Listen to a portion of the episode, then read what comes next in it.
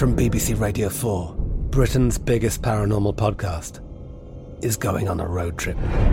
I thought in that moment, oh my God, we've summoned something from this board. This is Uncanny USA. He says, Somebody's in the house, and I screamed. Listen to Uncanny USA wherever you get your BBC podcasts, if you dare.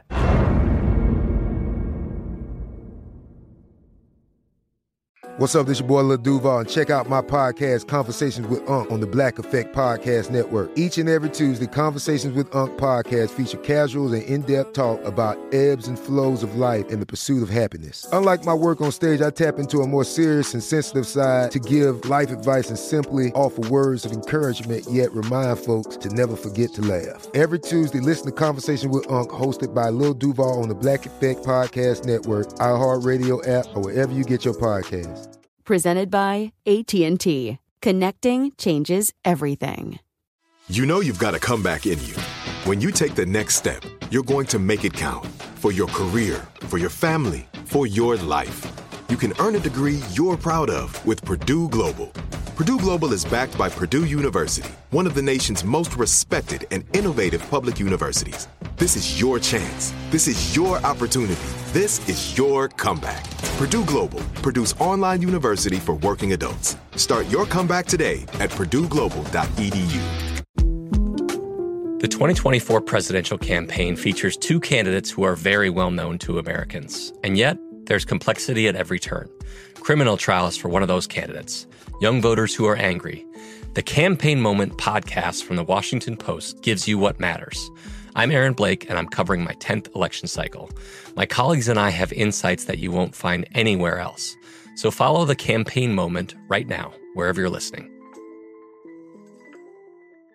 Enjoy all your favorite sports like never before at BetMGM. Signing up and playing is so easy. Simply sign up using code Buckeye and receive up to $1,500 back in bonus bets if you don't win your first bet. When you register with BetMGM, you can get instant access to a variety of parlay selection features, live betting options, and the best daily promotions in the business. And with BetMGM at your fingertips, every play and every game matter more than ever. Place your moneyline, prop, and parlay bets with the king of sportsbooks today. Sign up using code Buckeye and receive up to $1,500 back in bonus bets. If you don't win your first bet. That's right, up to $1,500. Again, sign up using code Buckeye and receive up to $1,500 back in bonus bets if you don't win your first bet. BetMGM and GameSense remind you to play responsibly. 21 plus and present in Ohio. Subject to eligibility requirements. Rewards are non-withdrawable bonus bets that expire in seven days. Gambling problem? Call 1-800-GAMBLER in partnership with MGM Northfield Park. That's 1-800-GAMBLER.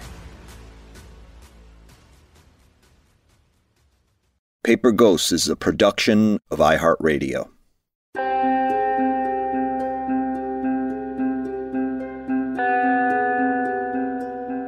My search for information in the missing girls cases, along with the now confirmed murder of Susan LaRosa, is producing more results than it ever has in previous years.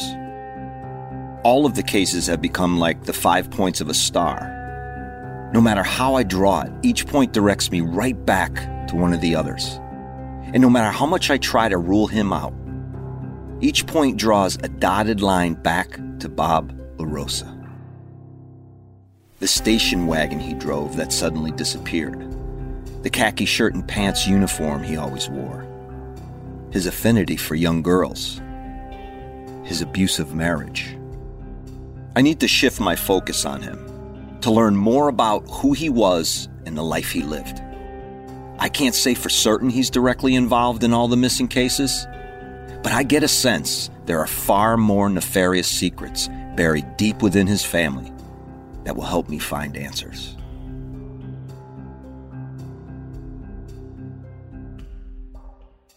Bob was one of 10 children in the LaRosa household. His parents, Nunzio Sr., the father, and Meme, the mother, were said to be unable to control or take care of such a large family. According to relatives, the couple lived in squalor and did not watch their children. Because of this, it was the late 1960s when the state stepped in and separated all 10 La Rosa kids. two of them staying locally with a foster family, and eight of them sent to orphanages and foster care further away. At some point, Meme LaRosa got the children back.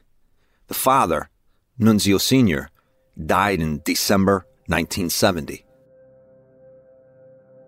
The LaRosa family inhabited an entire plot of land which held their main house and a camping trailer set up in the backyard. It was on Pine Street, just across the street from Crystal Lake, right on the border of the property belonging to the Wendells, the couple you heard back in episode 1 who are focused on digging up their water wells. In 1972, all the LaRosa kids, mostly grown at this point, went their separate ways after the entire family moved out of their Crystal Lake home. The reason for their sudden departure? I am almost certain at this point it has something to do with what happened the previous year, 1971, to Bob LaRosa's sister.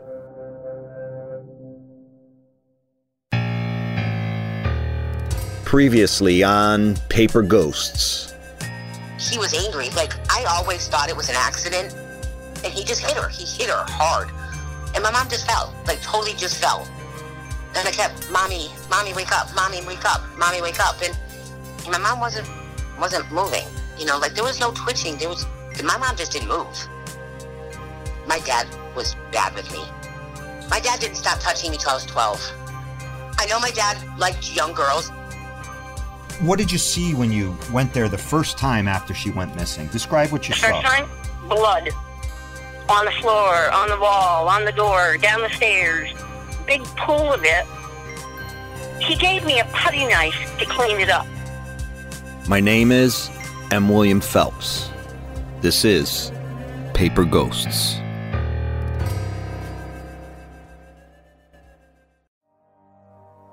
Known to everyone as Reenie, Irene LaRosa was the eighth LaRosa child to be born.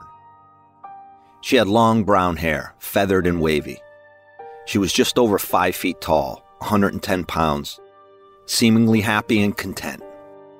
Ellington being a small town, it's no surprise to learn that Anne Prentice, one of Susan LaRosa's sisters, who you heard in the last episode, was best friends with Bob LaRosa's sister Irene while growing up. Irene and I were best buds. We, had, well, we rode the bus to school, and that was like a half hour ride going to school and coming back. You know, we went, they had to travel quite a ways. And she loved singing, and I loved singing, and we used to sing on the bus all the time. Just 17 years old, Irene sang at the Crystal Lake Ballroom and around the Tri Town area at local country and western bars. Everyone said she was very talented, smart as well, with a little naivety, I would guess, rooted in her age. we used to talk about how um, as soon as she was ahead of me in school, and she was going to, as soon as graduation hit, she was going to go down to California and get a job and get everything all set up. So as soon as I graduated, I could come up and join her. And what her what was her reason for doing this? to get away from all of the, the sick because we just couldn't stand it. The two of us used to go crazy with everything that was going on, and the nothing ever seemed to get better. You know, you you would. Uh, we just couldn't get out of what was happening because it was happening in our home. Um, she told me how she'd been raped, and I told her how I had been, and uh, so we kind of really connected Let me stop you for a minute. She told you she was raped by whom? by her brother, Her brother, um, uh, Nathan. Nunzio. Irene and Bob LaRosa's other brother, Nathan, sometimes went by Nunzio or Junior. She was tired of it, and I were tired of it, and she was due to graduate like that coming year. When Irene suddenly stopped showing up, Anne kept asking one of the LaRosa brothers where she was. After a week of not seeing her, Anne grew terribly concerned. I was told by um, her brother uh, that she was gone, that she had run away. And in my mind, I just said, because I was only 13, you know? And I'm, I'm going, okay, well, she had enough. She couldn't wait. So she went down and she's going to send for me. And I just kept waiting for her to send for me, but it never happened. Anne began asking any one of the many LaRosa siblings if they knew where Irene went or if they had heard anything from her. One of Irene's sisters would only say, I miss her. Nothing more. It was as if she wanted to say something else, but was afraid to. Anne then asked Irene's mother, Meme. And I tried talking to her about her, and she just said, Yep, she ran away, that's it. Nobody knows anything. So let's get this straight. A 17 year old child runs away, is missing, or whatever the case may be, and her mother does nothing? Files no police report? Does not contact the newspapers? Does not query around town? Beg anyone and everyone she can for help? And the mom wasn't worried about going to look for her? No.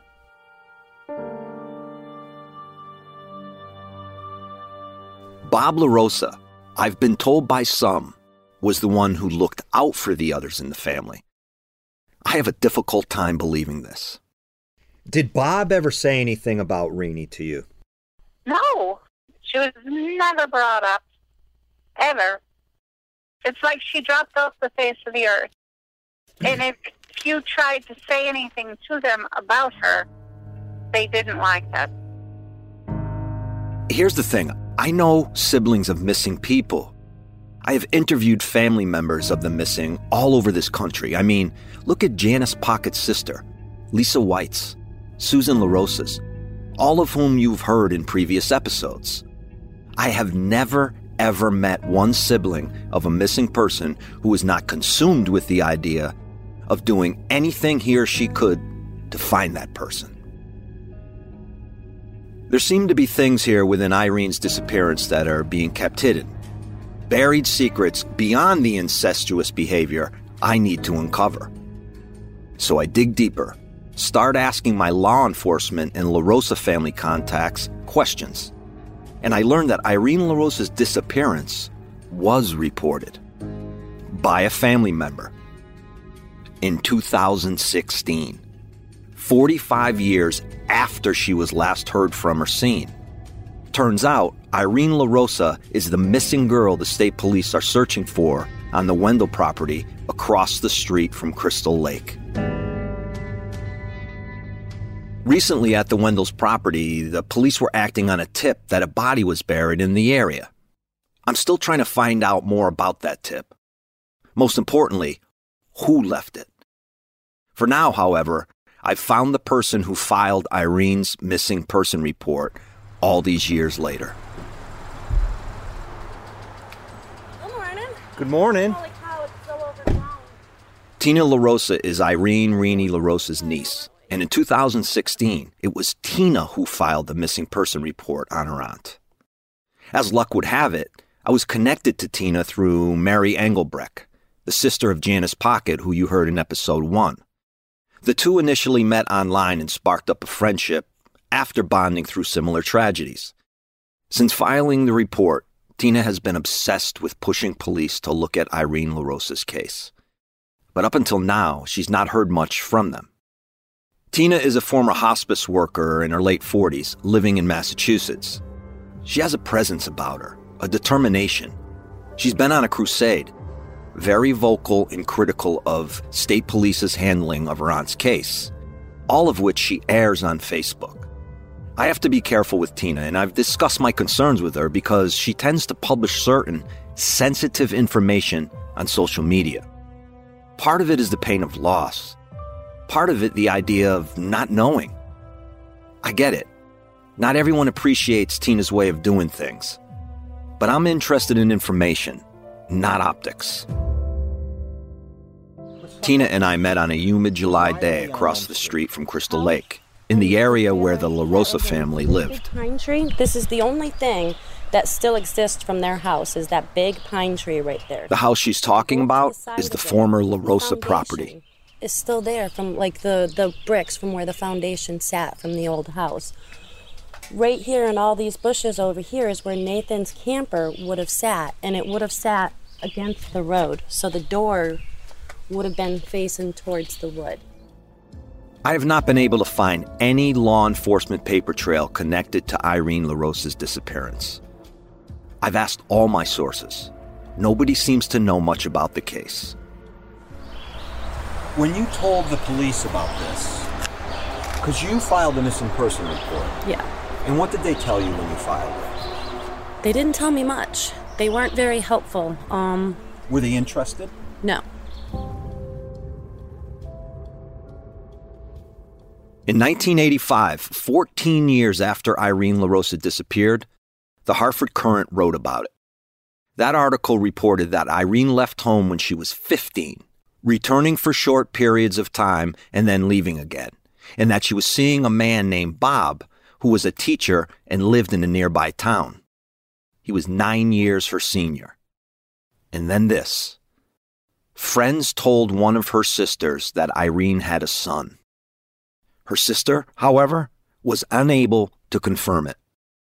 A source who married into the LaRosa family has told me after Irene went missing, there was talk that she was living 90 minutes south in Fairfield County, Connecticut, and had a son. I have trouble believing this. I had my private investigator look into it.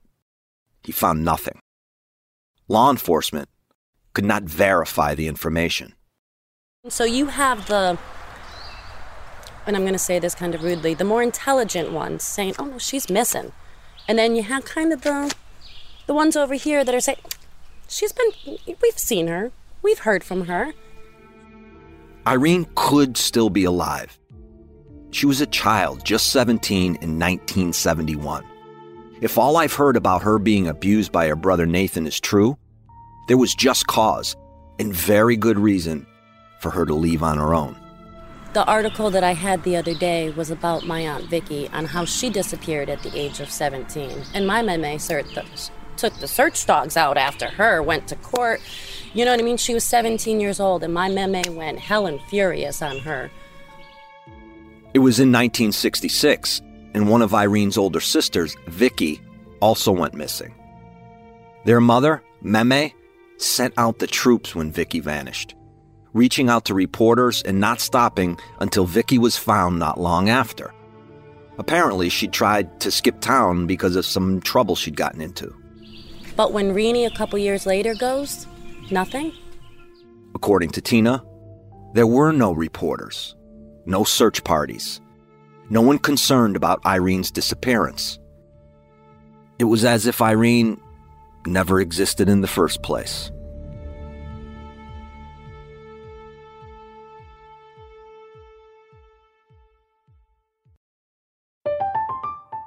I'm Katya Adler, host of The Global Story. Over the last 25 years, I've covered conflicts in the Middle East, political and economic crises in Europe, drug cartels in Mexico. Now I'm covering the stories behind the news all over the world in conversation with those who break it. Join me Monday to Friday to find out what's happening, why, and what it all means. Follow the global story from the BBC wherever you listen to podcasts. Enjoy all your favorite sports like never before at BetMGM. Signing up and playing is so easy. Simply sign up using code Buckeye and receive up to $1,500 back in bonus bets if you don't win your first bet. When you register with BetMGM, you can get instant access to a variety of parlay selection features, live betting options, and the best daily promotions in the business. And with BetMGM at your fingertips, every play and every game matter more than ever. Place your moneyline, prop, and parlay bets with the king of sportsbooks today. Sign up using code Buckeye and receive up to $1,500 back in bonus bets if you don't win your first bet. That's right, up to $1,500. Again, sign up using code Buckeye and receive up to $1,500 back in bonus bets if you don't win your first bet. BetMGM and GameSense remind you to play responsibly. 21 plus and present in Ohio. Subject to eligibility requirements. Rewards are non-withdrawable bonus bets that expire in seven days. Gambling problem? Call 1-800-GAMBLER in partnership with MGM Northfield Park. That's 1-800-GAMBLER. Trinity School of Natural Health can help you be part of the fast growing health and wellness industry. With an education that empowers communities, Trinity grads can change lives by applying natural health principles and techniques in holistic practices or stores selling nourishing health products. Offering 19 online programs that fit your busy schedule, you'll get training to help turn your passion into a career. Enroll today at trinityschool.org. That's trinityschool.org. The 2024 presidential campaign features two candidates who are very well known to Americans. And yet, there's complexity at every turn. Criminal trials for one of those candidates, young voters who are angry. The Campaign Moment podcast from the Washington Post gives you what matters. I'm Aaron Blake, and I'm covering my 10th election cycle. My colleagues and I have insights that you won't find anywhere else. So follow the Campaign Moment right now, wherever you're listening. Xumo Play is your destination for endless entertainment. With a diverse lineup of 350 plus live channels, movies, and full TV series, you'll easily find something to watch right away. And the best part? It's all free. Love music? Get lost in the 90s with iHeart 90s, dance away with hip hop beats, and more on the iHeartRadio music channels. No logins, no signups, no accounts, no hassle. So what are you waiting for? Start streaming at play.xumo.com or download from the app and Google Play stores today. All you can stream with Xumo Play. Irene LaRosa's brother, Rudy LaRosa, was there, in the thick of it all, when Irene went missing in 1971. Rudy is direct, sharp witted, and strikes me as a guy who does not like to speculate or bullshit. It either is or it isn't. I immediately relate to Rudy in this regard. In recent years, when his daughter Tina began her own investigation into her aunt's disappearance, Rudy stepped up and, however begrudgingly, decided to answer Tina's tough questions about the LaRosa family history the good, the bad, and the very ugly. Rudy? Thank you, Rudy, for coming. Oh, nice to meet you, man. After several requests, Rudy finally agreed to meet with me over the summer. As I take out a map of Crystal Lake, I notice he looks an awful lot like his brothers Bob and Nathan, just a bit older and grayer with less hair. He has that pudgy, familiar La Rosa face. I says, this is about where our house was. The well was over here because we used to build a fort. We burnt it down a couple, three times or so. We were kids. We put a fire in there too close to the wall. I've heard from a few sources there was a fort, or in one case, a bunker, brothers Bob and Nathan LaRosa built. Something underground and hidden, very private, very isolated. Accessible by only those who knew it was there. Now, working in true crime, when we hear the word bunker, as you might be thinking right now, we assume dark, evil activity, usually involving sick, sadistic sexual crimes committed against women. So I listen as Rudy explains exactly where the bunker was and begin to understand a few things I have been vague on up to this point. Just the cement is there, and there's a cutout in the cement where they're, because you used to open the door and step in or whatever. Because we used to go in that way and crawl to the to the back corner, hatch in the floor that we built, and that's how we got into the fort. The only way in, the only way out. Rudy was closest to Bob and Irene. And Irene, he tells me, was their mother, Meme's, slave child. My mother had her thumb on her. She couldn't move, and my mother was do this, do that, do this, do that. As we chat about Meme and Irene, I begin to understand something important in Irene's case. The LaRosa home sat on a rise, a big bay window in the small dining area overlooking Crystal Lake. In front of that window was a table and chair where an unkempt and severely obese Meme would sit and direct the household. According to Rudy, Meme squawked and screamed at the children and rarely left that chair. She seemed to have an affinity to Nathan and his needs. Think of the Cinderella story minus the stepsisters, but with all the wickedness attached. Meme had chosen Irene as her Cinderella for some reason. I get the impression Meme despised her, even hated her.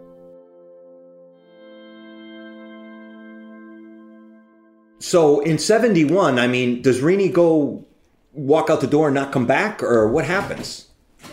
She always said when she turned 18, she was going to leave. When she said that, was it kind of like I'm chasing my dream or I'm getting the fuck out of here? I'm probably getting the fuck out of here. Okay. We all did.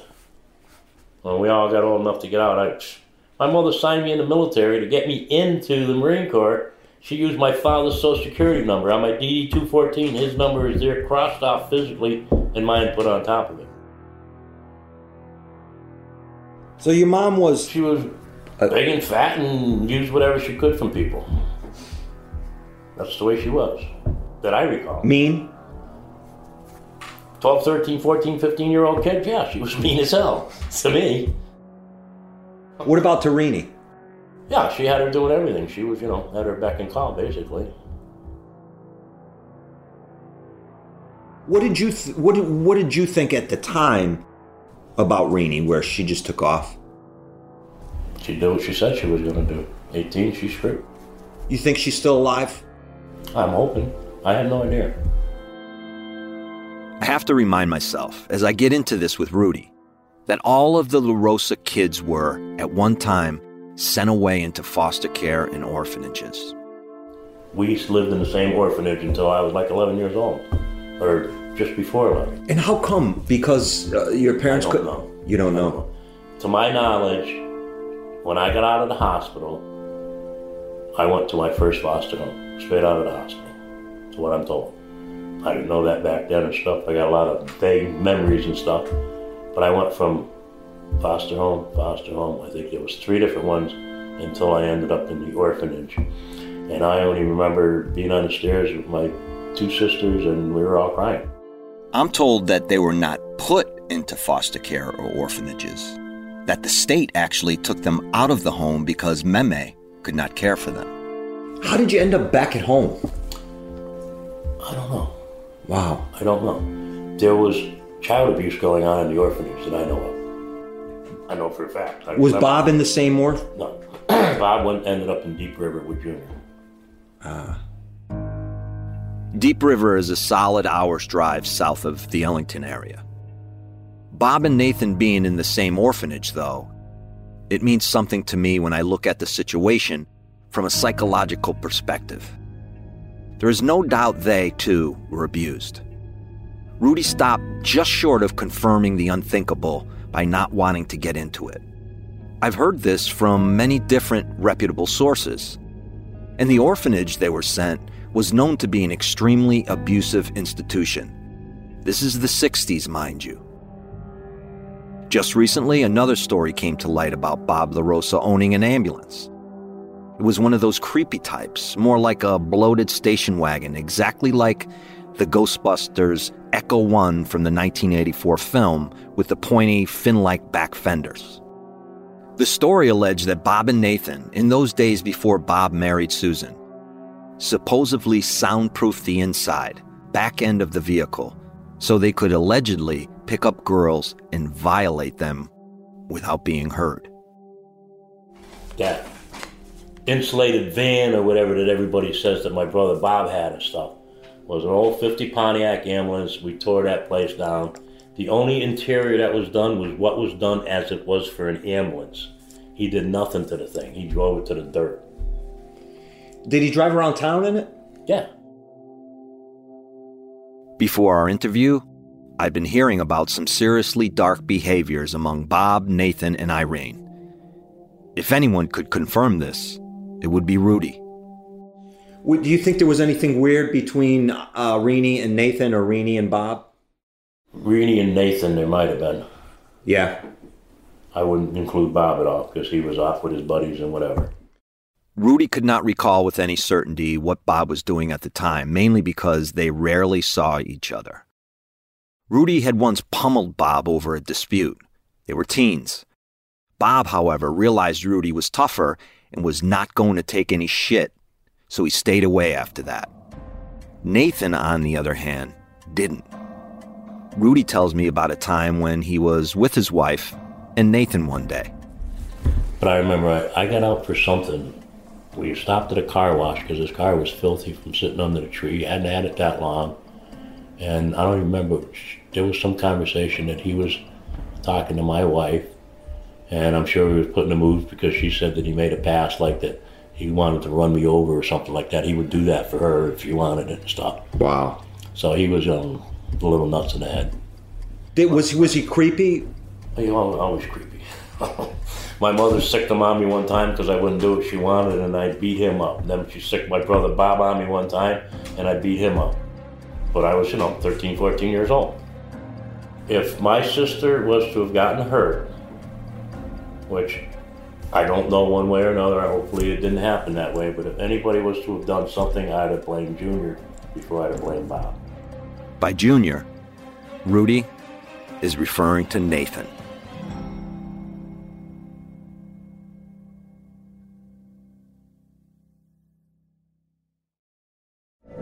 From BBC Radio 4, Britain's biggest paranormal podcast is going on a road trip. I thought in that moment, oh my God, we've summoned something from this board. This is Uncanny USA. He says, Somebody's in the house, and I screamed. Listen to Uncanny USA wherever you get your BBC podcasts, if you dare.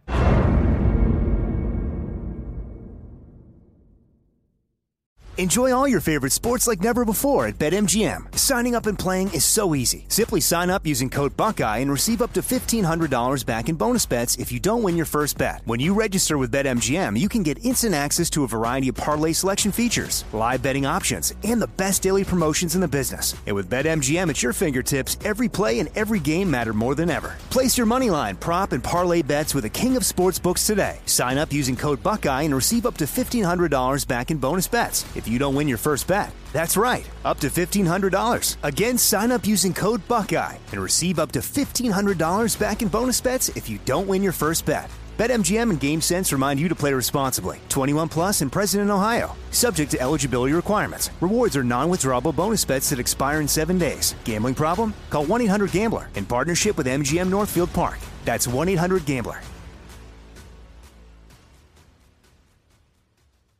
Trinity School of Natural Health can help you be part of the fast growing health and wellness industry. With an education that empowers communities, Trinity grads can change lives by applying natural health principles and techniques in holistic practices or stores selling nourishing health products. Offering 19 online programs that fit your busy schedule, you'll get training to help turn your passion into a career. Enroll today at trinityschool.org. That's trinityschool.org. The 2024 presidential campaign features two candidates who are very well known to Americans. And yet, there's complexity at every turn. Criminal trials for one of those candidates, young voters who are angry. The Campaign Moment podcast from the Washington Post gives you what matters. I'm Aaron Blake, and I'm covering my 10th election cycle. My colleagues and I have insights that you won't find anywhere else. So follow the Campaign Moment right now, wherever you're listening. Xumo Play is your destination for endless entertainment. With a diverse lineup of 350 plus live channels, movies, and full TV series, you'll easily find something to watch right away. And the best part? It's all free. Love music? Get lost in the 90s with iHeart 90s, dance away with hip hop beats, and more on the iHeartRadio music channels. No logins, no signups, no accounts, no hassle. So what are you waiting for? Start streaming at play.xumo.com or download from the app and Google Play stores today. All you can stream with Xumo Play.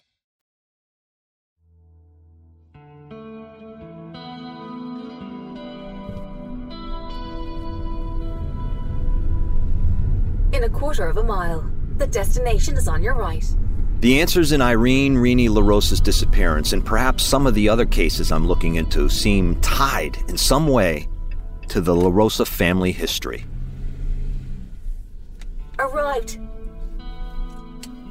I'm back paying a visit to Tina LaRosa, the niece of Irene LaRosa who filed the missing persons report. Hi. Inside her raised ranch style home, Tina's dining room table has become her office. Papers and notes about all the cases spread about.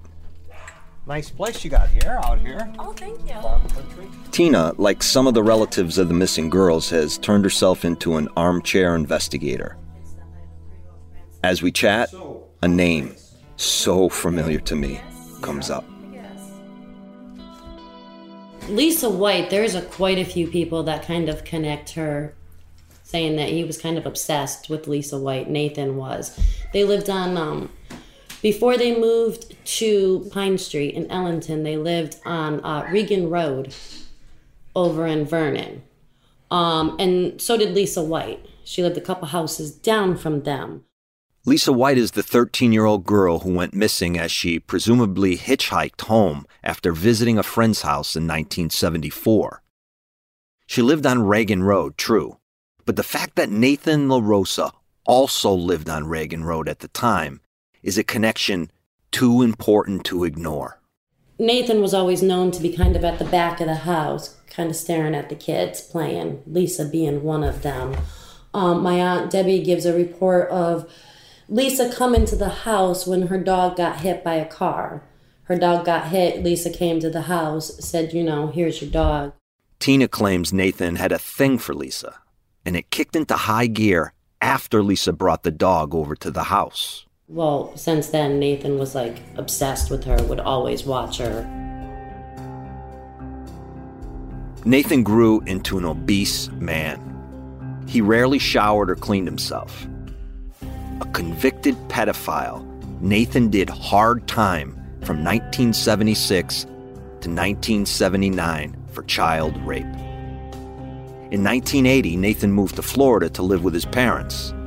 He came back to the Tri Town area in 1995 and moved in with his brother, Bob LaRosa, and died three years later while living in an elderly home. When I first met Tina, I knew she'd have a lot of information regarding unanswered questions within the LaRosa family tragedies. I just didn't realize how much she knew.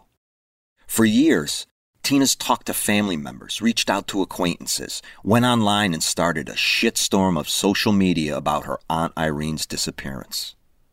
After sharing her plans to file a missing person report in a Facebook post in 2017, the year before Bob died, she got a message from Bob LaRosa's Facebook account. Well, I can start by this one. This is um, August 11, 2015. I was one of the per- people that filed uh, official police report. Those comments saying none were filed were woefully incorrect. Listening to you read those texts, I wouldn't say Bob was stupid. He uses words in there that. Um, I wouldn't say this is Bob. Uh, I was. See Bob's picture. You can see Bob's picture in here. I was thinking the same thing. This is not Bob. You know why? Because we're all a little dyslexic, the LaRosas. So Bob, or as Tina suspects, someone else who was writing the message for Bob, was still trying to deflect attention away from Irene's disappearance, decades after she allegedly vanished. I have to wonder why. What's more, I've searched hell and high water. Bob LaRosa never filed a missing person report on his sister. That is a fact. Tina's always been aware of her family's dark horses and hidden secrets. But things took a serious turn in recent years when she started connecting them to her Aunt Irene's disappearance. There she was, stealthily connecting the dots, and ultimately zeroing in on a family friend who, after almost 50 years, has decided to inject himself into these cases and start talking. Tina brings up a difficult story she learned from someone close to this person, one that also involves her uncle, Bob LaRosa. She says to me, Well, Bobby was a dangerous man, that when they were younger, they, for just ha ha's, they found a girl and picked her up she was walking down the side of the road. They stuck a light pole up her rear end and propped her on the sidewalk. Tina called the state police and told them about this incident. She also spoke to several family members who verified the story. A newspaper report backs up certain details, including the abduction and the girl being left on the side of the road. She was brutally wounded and ultimately died from her injuries, turning the assault into a murder case. I'm not going to mention the other man's name yet because I'm in the process of reaching out to him. He deserves that privacy. For now, I'll be referring to him as the witness. Bob LaRosa and the witness were best friends. They'd known each other since grade school. At one time, they were even brothers in law. Tina tells me she decided to make contact with the witness in 2018, years after filing the missing person report and becoming frustrated nothing was being done. So I decided to call him and play the little dan- damsel in distress, and you know, my aunt, and I miss her, and I, you know, I can't believe that nobody cares, and oh, I love aunt. Rini was wonderful. I dated her for a time. Okay. um, you know, her and Nathan had this weird thing, and I think Nathan was hurting her, and I was like, okay. But so we had gotten talking, and I was asking about um, Nathan and Bob hurting her, um, and if they did, where would they put her, hypothetically? Tina's spoken to the witness on four different occasions. Those first few calls, they talked a lot about Irene LaRosa, who she was, and the relationship between them. Then there came a point as she was talking to the witness when Tina realized he had vital information. There was enough said to lead her to believe he wasn't just an innocent bystander to some of this. Tina says the witness believes Nathan killed his own sister, Irene LaRosa. Keep this in mind, though. Nathan went to prison for sexually abusing boys. Still, that does not make it impossible for him to develop an affinity for females, especially when talking about that ugly word, incest. Psychologically speaking, there is more at play with that scenario control, power, rage, jealousy. Gender would not matter. According to Tina, the witness began talking about the water wells across the street from Crystal Lake. He mentioned buried bodies. When she heard that, Tina called the state police and asked them to get involved. This explains why her last call with the witness was controlled, meaning law enforcement sat by Tina's side and recorded it. It was this call that tipped cops off in 2019 to begin that latest dig at the water wells on the Wendell's property. So that was enough for me. Just somebody do something. Get over here. I want him to tell you guys what he told me. What happened? Told you where what? Where they would have been, the girls would have been, if, hypothetically, if Nathan hurt them and put them somewhere, where would they be? And he said, well, our fort was right here. That's girls. Plural. According to the witness, Irene LaRosa and several of the other missing girls are buried in an area across from Crystal Lake, somewhere on or nearby the old LaRosa property.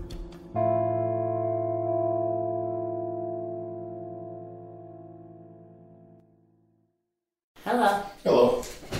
Brought donuts. Mo LaRosa walks in as Tina and I are talking. Remember Mo? He's Bob and Susan LaRosa's youngest son.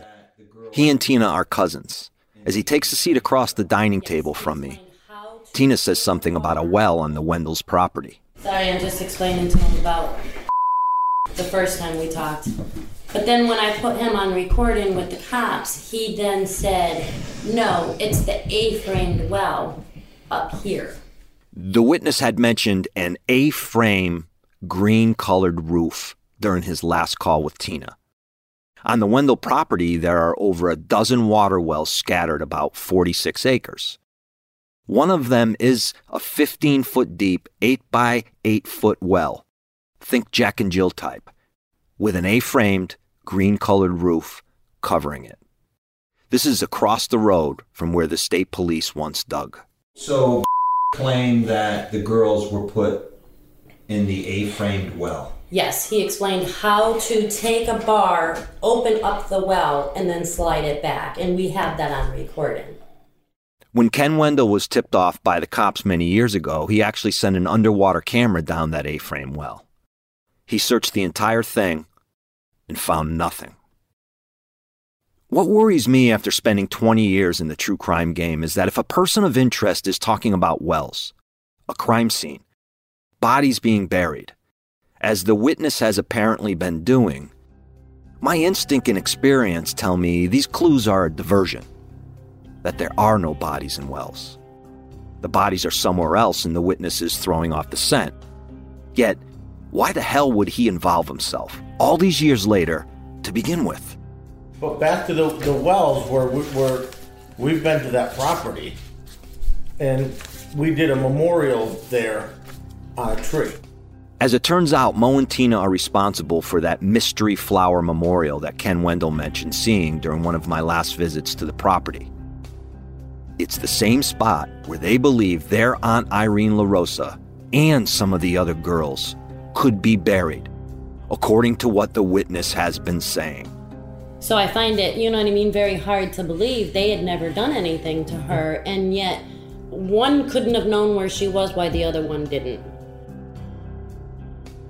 All this information from Tina and Mo leads me directly into the center of that five point star. Getting to this point in my investigation isn't as easy as it sounds. It has been a long and emotionally exhausting 11 year journey. I've run into dozens of false leads and dead ends.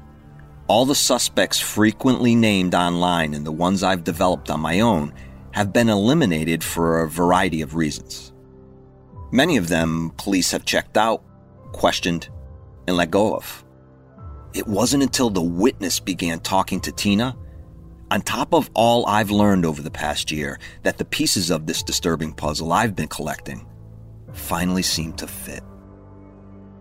I'm not 100% confident Bob and Nathan LaRosa are connected to all the cases. But there's enough for me to continue looking into that possibility. The witness is the only one of the three men I am now focused on who is still alive. I want to reach out to him, but it has to be under my terms.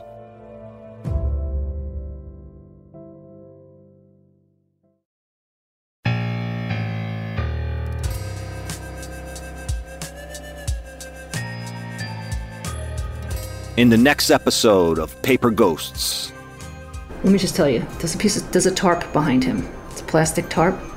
And they thought that was interesting. The yeah, tarp? oh yeah, they held it up and they were they all they all came over and had to look at it and then Had stain, a lot of brown stains on it. They were wondering if it was blood or something on there, but He went home to take a shower while I was getting her stuff ready, and he come out completely naked and said, "You want to have a good time? Come on in the bedroom." And how old were you at the time? Thirteen. He got really mad at me one time, and he said, "If you don't watch it, you're going to end up like your sister." Jesus, Mary, and Josephine. I hope that's not a grave for many. Oh, you know what? I think it is. Paper Ghosts is written and executive produced by me, M. William Phelps, with help from producer Christina Everett and sound editing by Pete Cardy from Backroom Audio. A special thanks to Abu Safar and Will Pearson from iHeartRadio. The series theme, number 442, is written and performed by Tom Mooney and Thomas Phelps. For more podcasts from iHeartRadio, visit the iHeartRadio app, Apple Podcasts, or wherever you listen to your favorite shows.